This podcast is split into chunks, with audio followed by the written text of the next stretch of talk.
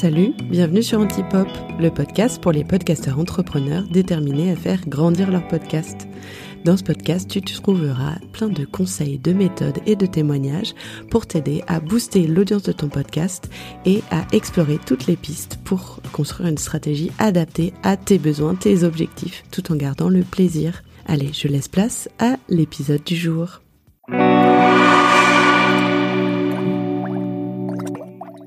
Aujourd'hui, je reçois dans Antipop Anne-Fleur Andrelli. C'est la créatrice de French Expat, Génération Podcast, L'effet papillon et plein d'autres. Une sérielle podcasteuse. Mais pas que. Dans le métier, Anne-Fleur a une réputation. Au croisement entre Shiva et Wonder Woman. Non seulement elle bosse en parallèle sur plusieurs podcasts, mais Anne Fleur est aussi l'une des rares podcasteuses que je connaisse qui peut me dire en toute tranquillité j'ai déjà tout planifié pour les six mois à venir, en mode pépouse la meuf. Donc j'ai voulu inviter Anne Fleur pour creuser son secret de l'organisation en béton et bah, t'en faire profiter par la même occasion. Avant de te laisser profiter des conseils de Anne Fleur, j'ai une confession à te faire. Cette interview, pour te te dire, on l'a enregistrée fin mars. Ouais ouais, il y a sept mois. Pourquoi avoir attendu si longtemps pour publier l'épisode? Eh ben, figure-toi que je faisais du ménage sur mon ordinateur et j'ai tout simplement supprimer toutes mes pistes de mon échange avec Anne Fleur. Mais quel talent Bon, en tout cas, euh, deux choses positives en sont ressorties. Premièrement, bah, ça m'a obligé à améliorer mon process de post-production pour pas que ça arrive à nouveau. Et deuxièmement, grâce à Anne Fleur qui m'a envoyé sa piste enregistrée en parallèle, j'ai pu retomber sur mes pattes et tester un format un petit peu différent. Tu vas voir. C'est ça aussi la créativité, je me dis, composer avec de nouvelles contraintes. Allez, bonne écoute.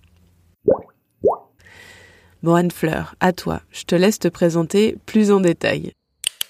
Qui je suis Donc, je produis des podcasts euh, depuis 2019.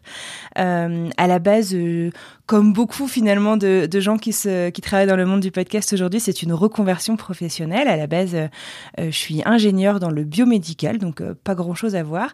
Et en 2019, j'ai eu envie de me rapprocher finalement de gens qui avaient des trajectoires de vie un peu je sais pas si c'était similaire, mais en tout cas qu'il y avait une, une partie commune euh, qui était celle en fait de se dire qu'on avait quitté la France, qu'on était parti vivre à l'étranger. Et c'est comme ça que j'ai lancé mon premier podcast euh, natif qui s'appelle French Expat, qui existe toujours aujourd'hui.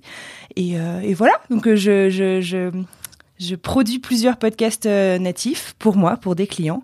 J'y prends beaucoup de plaisir et, et j'ai beaucoup de chance puisque depuis quoi presque deux ans, c'est devenu mon travail à temps complet. Et, euh, et, donc en fait très rapidement, je me suis dit que waouh, euh, j'aimerais trop en fait que ce soit mon métier, j'adore ça. Mais en même temps, j'avais, je pense, l'humilité de te dire bah euh, un énorme complexe de l'imposteur. Euh, je suis pas journaliste du tout. Euh, je, il y a plein de choses que je sais pas. Est-ce que est-ce que je suis légitime finalement d'essayer de me lancer et d'essayer d'en vivre?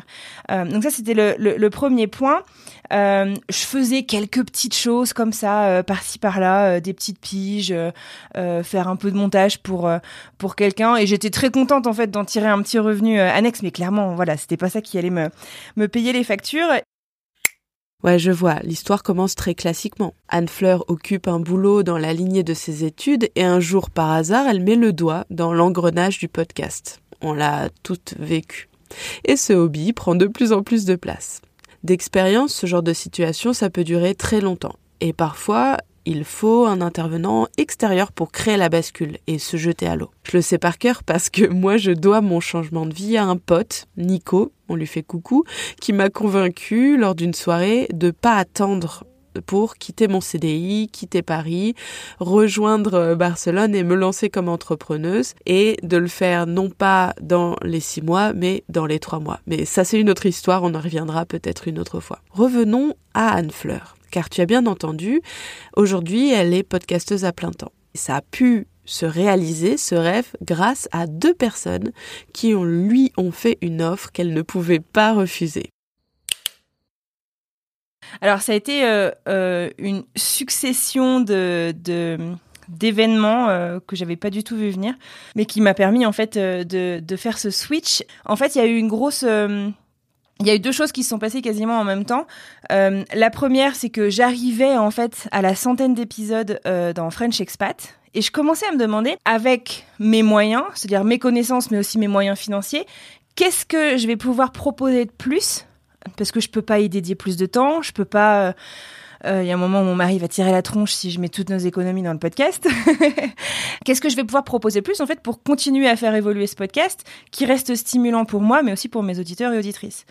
Et euh, j'étais en fait dans un call avec Emmanuel Saint-Martin qui est le, fondateur de French Morning aux États-Unis, un, un, média en ligne pour les Français en fait notamment en Amérique du Nord. Euh, et je lui, en fait, je lui vendais des, je lui pitchais des piges euh, podcast, donc des, des articles de curation de podcasts, etc. Et bon, ça se passait bien, mais euh, on commence à parler un peu de, de, ce que je fais à côté. Et donc, je lui parle de French Expat et je lui parle en fait de, de mes doutes. Euh, et je lui dis, bah voilà, je, je sais pas en fait trop euh, où ça va aller. C'est possible que j'arrête finalement après le, centième épisode. Le, podcast avait presque deux ans. Euh, ça paraissait pas déconnant. Et, euh, et en fait, là, il m'a dit, mais. Et si on et si on le produisait avec toi en fait ce podcast? Et si donc Ouais, et enfin, je veux dire, euh, de manière très très très concrète, euh, et si on payait finalement pour euh, pour le produire et que nous on, le publie sur le sur le site de French Morning quoi. Et ça a été une opportunité assez inespérée finalement, tu vois, de de se dire waouh, en fait il y a moyen de rendre ce projet durable, de d'apprendre en fait en travaillant avec une rédaction euh, c'est que des vrais, enfin des vrais journalistes, tu vois, des, journalistes euh, diplômés. C'est beaucoup de la rédaction de French Morning, c'est beaucoup des correspondants euh, euh, pour des journaux français en fait établis à l'étranger. Donc euh, j'apprends énormément et euh, bah aussi finalement de pouvoir y dédier un petit peu plus de temps, de pouvoir travailler avec un ingénieur du son pour pour pouvoir développer ce projet-là. Donc premier euh, waouh, ça a été euh, ça a été ça. Et en fait, euh, en parallèle, il y a eu une réorganisation dans mon département. je bossais dans une université à Boston à l'époque, et je faisais en fait du forcing pour partir sur un poste plus multimédia. Sans donner tous les détails, en gros, on m'a dit oui, oui, oui. Euh, et puis finalement, on voulait quand même que je reparte sur un poste qui me qui me branchait pas trop. Euh, j'ai essayé de le faire parce que bah, il y a une réalité financière. Euh, voilà, je, c'est un peu c'est un peu flippant, c'est un peu étourdissant de se lancer euh, euh, comme ça. Et puis et puis finalement, voilà, ça, ça c'est ça s'est pas complètement fait, ce qui fait que je suis restée un petit peu, euh, j'ai dû continuer, je sais pas, 10-15 heures par semaine euh, avec eux euh, pour en fait ensuite arrêter la mission. Ce qui fait que ça m'a permis finalement de j'aime pas trop les anglicismes, mais de phase out, tu vois, mon, job, euh, tout en n'étant rémunéré pas French Morning et donc euh, en ayant de plus en plus de temps. En parallèle, comme je suis un peu une frileuse et que je j'aime bien prendre des risques, mais euh, une fois que je suis devenue maman, je suis comme devenue un petit peu plus raisonnable parce que j'ai une réalité qui est, bah, je dois payer la crèche, etc. J'ai passé mon fils à mi-temps à la crèche en me disant bon, s'il y a euh, s'il y a quoi que ce soit, euh, je peux encore euh, payer la crèche. Enfin voilà, je voulais euh, je voulais euh, assurer un petit peu le coup. Et, et voilà, et c'est comme ça en fait que ça s'est fait. Et, et ça a été assez rigolo parce que je venais juste de lancer mon site web et en fait à ce moment-là, tu as eu un petit alignement des planètes quoi. T'as eu French Morning, t'as eu le MIT qui s'est passé comme ça. Et puis j'ai une de mes premières clientes qui m'a écrit en me disant écoute on veut, j'ai besoin de quelqu'un pour écrire et réaliser tel podcast. Est-ce que ça te tente? Et j'ai j'étais en vacances dans le Perche à l'époque. J'étais mais comment vous m'avez trouvé? Elle m'a dit bah je sais pas, j'ai tapé ça. Euh, t'étais le premier sur Google. J'étais bah comme quoi. Donc voilà comment ça s'est passé. Waouh, c'est ce qu'on appelle un alignement des planètes, dis donc. Bon, pour préciser, Anne Fleur, elle a beaucoup bossé pour que ça se produise cet alignement des planètes. Ça lui est pas tombé tout cru dans la bouche. Sans épisode sur son podcast Fresh Expat, avant d'être contactée, un site internet assez bien pensé pour apparaître en premier sur Google, ça aussi c'est du boulot. C'est pas sorti de nulle part ces opportunités.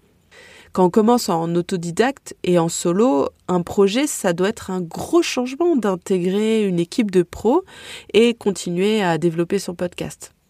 Et donc du coup, j'ai demandé à Anne Fleur, qu'est-ce que ça t'a apporté de travailler avec French Morning?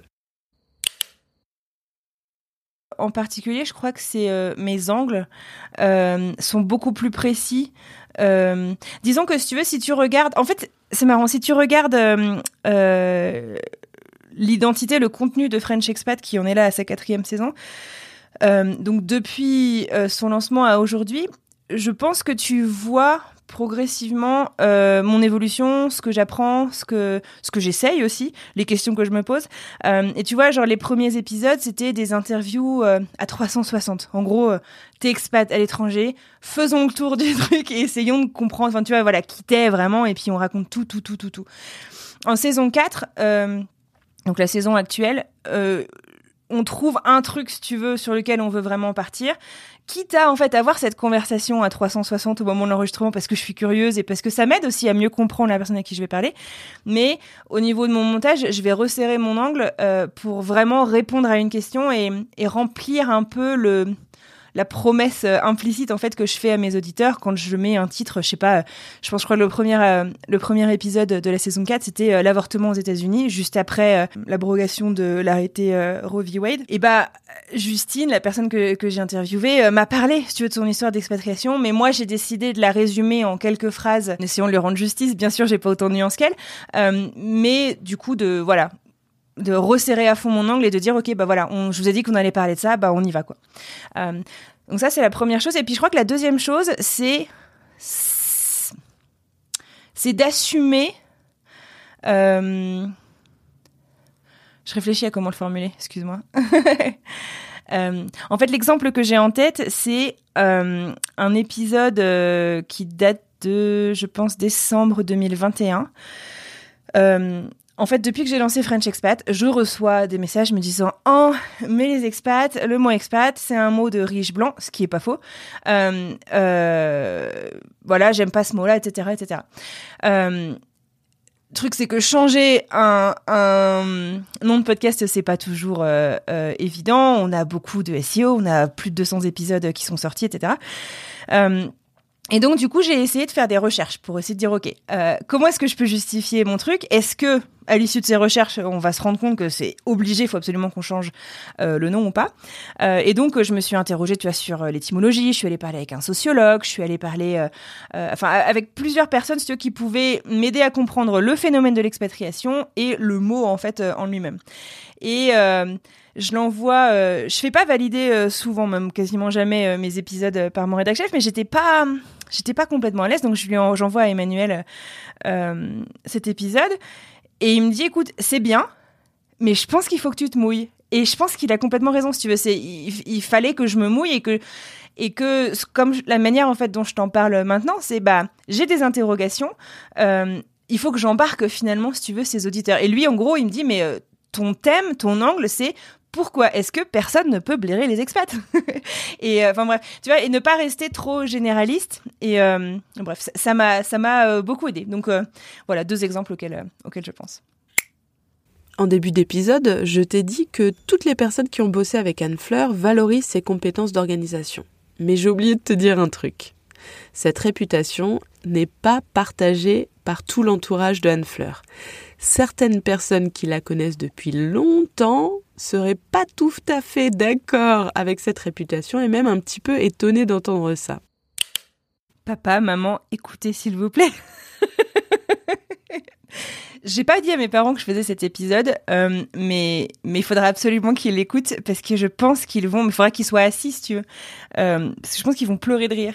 Parce que je suis, on est cinq enfants, je suis l'enfant le plus désorganisé de la planète. Donc euh, donc, donc, voilà, ouais donc comme quoi, comme quoi faut jamais dire jamais. Alors là, je suis bien d'accord avec toi.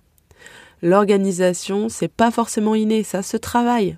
On en est la preuve toutes les deux.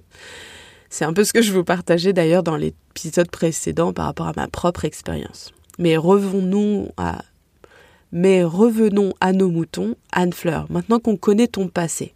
Est-ce que tu peux nous dire d'où vient cette passion pour l'organisation?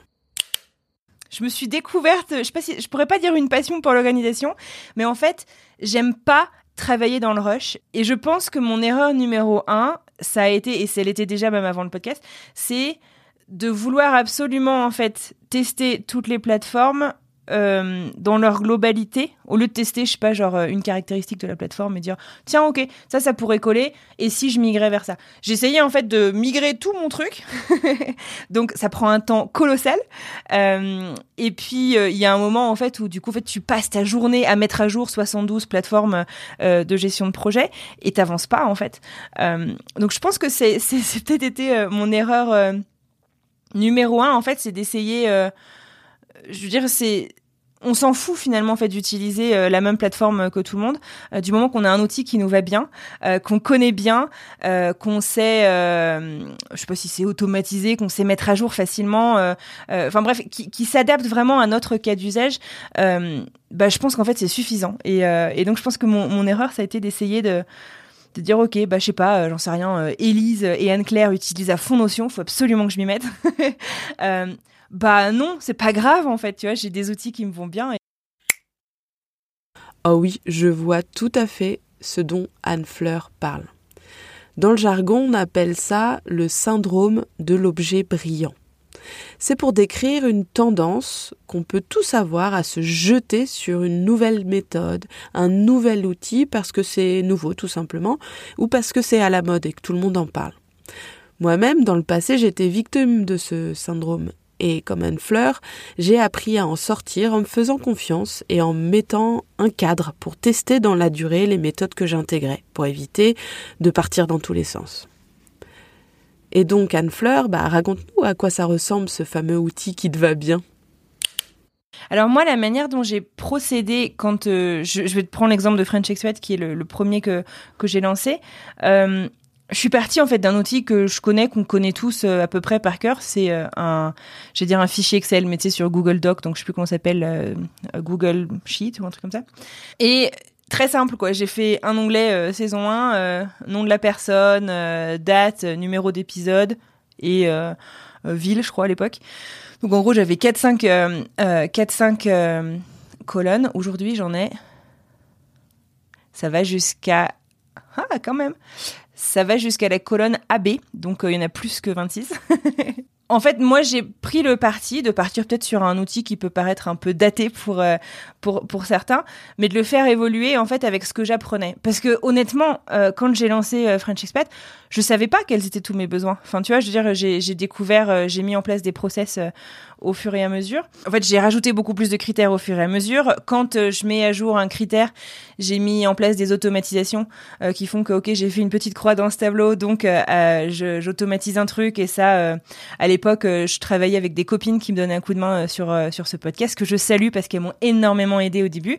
et donc, ça a envoyé, je sais pas, un message sur Slack en disant, ok, Anne Fleur a enregistré tel épisode, tu peux aller remercier l'invité ou tu peux aller chercher les photos ou tu peux aller, enfin, tu vois. Et en fait, ça s'est fait un peu comme ça progressivement à mesure que je me rendais compte. Je pense qu'en fait, la question numéro un que je me, que je me pose maintenant, c'est où est-ce que je m'amuse le plus et où est-ce que je suis le meilleur? Bah ça je le garde, je continue de le faire. Et tout le reste, euh, est-ce qu'il y a des moyens d'automatiser ça un petit peu, euh, d'y passer un petit peu moins de temps parce que je suis pas la meilleure sur terre euh, et, et qu'il y a des gens qui font ça très bien ou des plateformes qui font ça très bien? J'adore cette philosophie. Pour moi, c'est le conseil numéro un pour ne pas se noyer dans sa to-do list. Il faut repérer dans toutes les tâches qu'on a à faire ce qui est récurrent et ce qui peut être automatisé. D'ailleurs, j'en parlais dans le tout premier épisode d'Antipop. Je t'invite à l'écouter si ça te dit rien. Une autre approche, ça pourrait être aussi de déléguer ou bien d'être plus minimaliste. Mais hum, je me dis que je vais peut-être creuser ces idées dans un prochain épisode à venir. Bon, et donc euh, ce méga tableau qui centralise tout, c'est ça la clé de ton avance, Anne Fleur? Ça me permet d'avoir une vision beaucoup plus claire. Euh, de ce que j'ai à faire euh, cette semaine pour ce podcast-là, de ce que j'ai à faire, euh, je sais pas, de ce que j'ai à prévoir dans le mois qui vient.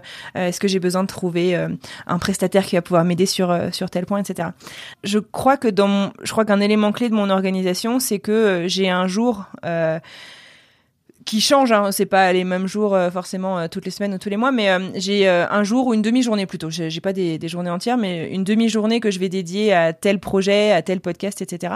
Et ça m'aide énormément en fait à être plus vive et à et, à savoir un peu un peu où je vais Et est-ce qu'il y a d'autres outils que tu utilises? Vas-y, raconte-moi cet outil euh, unique, je le relie beaucoup à Slack, euh, qui me permet de rester organisé, même sur des projets sur lesquels je travaille toute seule. Euh, j'ai, pour te donner l'exemple de, de, French Expat, j'ai euh, je sais pas combien de, chaînes j'ai euh, dessus sur le Slack, mais j'ai euh, des trucs qui sont un peu généraux, genre je sais pas le suivi des avis. je reçois une notification automatique sur Slack me disant tiens t'as un nouvel avis sur Apple Podcast, etc. Ça évite d'y aller regarder tous les jours. En étant basé à l'étranger, c'est cool parce que j'ai pas Apple Podcast France. et j'ai une chaîne par épisode en fait. et dedans, je vais tout mettre. Je vais aller euh, taper mon intro, je vais aller taper mon texte de réseaux sociaux, je vais aller, euh, je fais mon réel ou mon, mon petit visuel, je vais le mettre dedans. Euh, je peux me faire une to-do list en disant ok d'ici la semaine prochaine il faut faire ça ça ça. Et bah, c'est aussi là-dessus que j'échange avec Alice Krief qui est l'ingénieur son avec lequel je travaille. Zapier qui est super qui qui permet en fait c'est une, une plateforme qui permet en fait de créer des séquences d'automatisation sans coder une ligne de code. Euh, donc on choisit euh, l'élément déclencheur parmi une liste d'applications, donc euh, par exemple Google Spreadsheet, mais ça peut être Slack, ça peut être, enfin ça peut être plein plein plein plein de choses. et on choisit en fait quand tel événement se passe, enfin c'est du code sans être du code quoi. C'est quand tel événement se passe, qu'est-ce qu'on doit déclencher? Et puis on peut même créer des séquences quoi euh, euh, d'automatisation. Euh, je crois que tu peux avoir, je pense, trois process automatisés gratuitement ou un truc comme ça avec Zapier avant d'avoir à t'abonner pour avoir un truc payant. Donc il y a des options, il y a du freemium et c'est cool quoi. Ça permet de tester Waouh, l'alerte pour indiquer qu'on a un nouvel avis iTunes, j'en avais jamais entendu parler. Chapeau. D'ailleurs, comment t'as eu cette idée, Anne Fleur En fait, tu peux aller sur Slack fouiller dans les applications euh, de Slack. Euh, et donc en fait c'est ce que je fais et je le fais je pense encore enfin régulièrement peut-être deux fois par an où je vais éplucher parce qu'il y a des nouvelles applications qui sont ajoutées régulièrement euh, et je regarde ok euh, il y a des trucs qu'on peut mettre en place. Par exemple, les avis iTunes, je crois pas qu'ils soient connectés à Zapier. Je crois que c'est un truc directement dans Slack. Il y a un, s'appelle My, Podcast Reviews. Euh, et euh, je peux en fait le mettre en place directement via Slack. C'est un truc que j'ai réalisé en discutant avec Anne Fleur. Il n'y a pas besoin d'aller chercher très loin pour être organisé.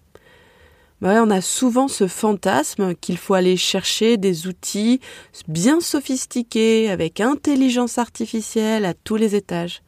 Mais non, en fait, un gros tableau, bien construit, patiemment, sur mesure, en fonction de ses besoins, analysé au fur et à mesure, finement, là où notre process peut être simplifié grâce par exemple à l'automatisation et testé au fur et à mesure des nouveautés avec curiosité, voir si ça s'intègre bien dans notre euh, organisation. En fait, c'est ça la clé. Ça paraît simple, mais en fait, justement, c'est la simplicité qui est super puissante dans le cas de Anne Fleur. Et la preuve, elle a six mois d'avance. Donc je récapitule. Pour l'instant, on a un grand tableau sur Google Spreadsheet connecté avec Slack. Est-ce qu'il y a autre chose qui est essentiel dans ta façon de t'organiser, Anne-Fleur? Vas-y, raconte-moi. En fait, tous les dimanches soirs, euh, ça me fait du bien en fait de savoir à quoi m'attendre pour la semaine. Euh, et je suis assez visuelle, donc je t'ai dit de pas, enfin que pour moi j'ai pas envie d'avoir 15 outils, mais j'ai quand même un outil visuel. C'est un grand tableau blanc dans lequel en fait j'ai tous les podcasts ou les projets sur lesquels je travaille. Mais en gros, tu as le to do, donc à faire, doing en cours et done fait. Et en fait, j'ai un petit post-it avec chaque projet dans chaque podcast. Si les podcasts sont plus écrits, plus réalisés, je détaille euh, plus d'étapes. Euh, mais pour des podcasts comme French Expat ou Génération Podcast, j'ai un post-it par épisode et je le bouge de to do parce que je vais bientôt le faire euh, ou c'est mon objectif du mois. Euh, et donc en cours ou, ou, complété. Euh, et, euh, et, donc en fait, une fois par semaine, le dimanche soir, généralement, je, je fais un point de tout ça. C'est assez satisfaisant de voir les post-it qui se décalent vers la droite.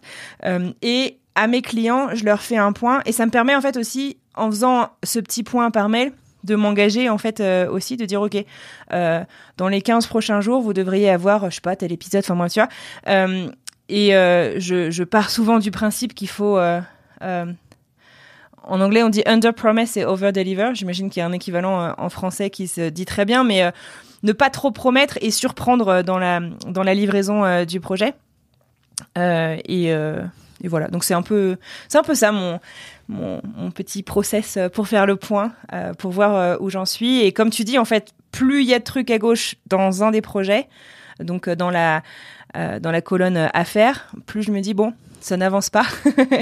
il faut que faut que je mette un petit coup de turbo là-dessus. Génial. Je rejoins à 100% Anne Fleur sur cette bonne pratique de gestion client à noter dans un coin. Bon, allez, on arrive à la fin de cet échange et j'ai demandé, comme souvent, à Anne Fleur de nous donner un conseil pour celles et ceux qui voudraient à leur tour construire une meilleure organisation en suivant les principes qu'elle nous a partagés durant cet épisode. On l'a un petit peu évoqué, pour moi c'est centraliser tout au même endroit. Euh, parce que pour avoir euh, cette vision bah, d'ensemble euh, qui permet d'avancer, j'ai vraiment besoin d'avoir toutes les informations au même endroit. Ça va permettre d'identifier là où on est potentiellement à la bourre, là où on a besoin d'aide aussi, parce que c'est pas du tout une tare d'avoir besoin d'un coup de main sur un sur un aspect de, notre podcast. Euh, et euh, mais en même temps d'avoir cette vue euh, à moyen terme, de se dire ok, où est-ce que je vais Est-ce que j'en suis loin Est-ce que j'en suis pas loin? Enfin bref, moi ça m'aide énormément à me projeter en fait cette vue très globale. Euh, un seul document de suivi, euh, peu importe celui que vous choisissez, euh, mais que vous pouvez faire évoluer avec le temps, avec vos besoins, avec les besoins de votre podcast. c'est hyper tentant de tester plein de choses, mais je pense qu'il faut pas que ça nous fasse perdre trop de temps finalement à mettre à jour 1500 tableaux. donc voilà, voilà mon conseil numéro un. Bon, et pour finir, Anne Fleur, dis-nous quelle est la ressource que tu conseilles pour tous ceux qui nous écoutent. Une ressource que j'adore conseiller, c'est un roman graphique, il me semble que tu l'as lu euh, aussi, euh, Anne-Claire, c'est Out on the Wire, euh, qui raconte en fait l'histoire de This American Life, et donc par Ira Glass, et j'oublie toujours le deuxième nom, mais donc qui est en fait, alors quand je dis c'est un peu le, les pieds sur terre américain, on me dit oh là là ça va pas, mais c'est un peu les pieds sur terre américains au sens où c'est à la base une émission de radio qui fait euh, du documentaire du réel euh, et qui est devenu un podcast, enfin qui, qui est aussi podcasté et qui, qui qui fait consensus, si tu veux, sur la qualité de son contenu, etc. Et c'est un, un un, livre euh, qui est passionnant, qui est hyper facile à lire, même si on n'est pas euh, archi bilingue en anglais, euh, qui donne des conseils de production, de montage, de mixage, de d'angle. et je, je l'ai relu il y a pas longtemps et je, je trouve absolument passionnant. Merci beaucoup Anne Fleur pour tout ce que tu viens de partager. Vous qui nous écoutez, si vous avez aimé cet épisode, je vous conseille d'écouter aussi le partage d'expérience d'Anne Fleur autour de l'outil qui a changé sa vie de podcasteuse. Je vous préviens, elle décrit en détail son utilisation de Calendly et spoiler alert, ça vaut le détour. Deux choses que je retiens de cet épisode, c'est simplicité que le compliqué, c'est pas forcément quelque chose d'efficace, et progressivité. On peut commencer sur quelque chose qui est très euh, limité et qu'au fur et à mesure, on teste pour l'améliorer et se construire une organisation sur mesure par rapport à la façon dont on travaille et par rapport à nos projets. Bon, j'espère que cet échange t'a été utile. Si c'est le cas, viens nous le dire à Anne Fleur et à moi sur Instagram. Tu trouveras tous les liens dans la bio et on sera ravis de prolonger la discussion avec toi. À très vite. Merci beaucoup d'avoir écouté cet épisode jusqu'au bout. J'espère qu'il t'a plu et qu'il t'a été utile. Pour encore plus de conseils, je t'invite à t'inscrire à ma newsletter. Et si c'est déjà fait, viens partager avec moi sur Instagram ou sur LinkedIn les idées que ce podcast a inspirées. On se retrouve tout bientôt pour un nouvel épisode. Música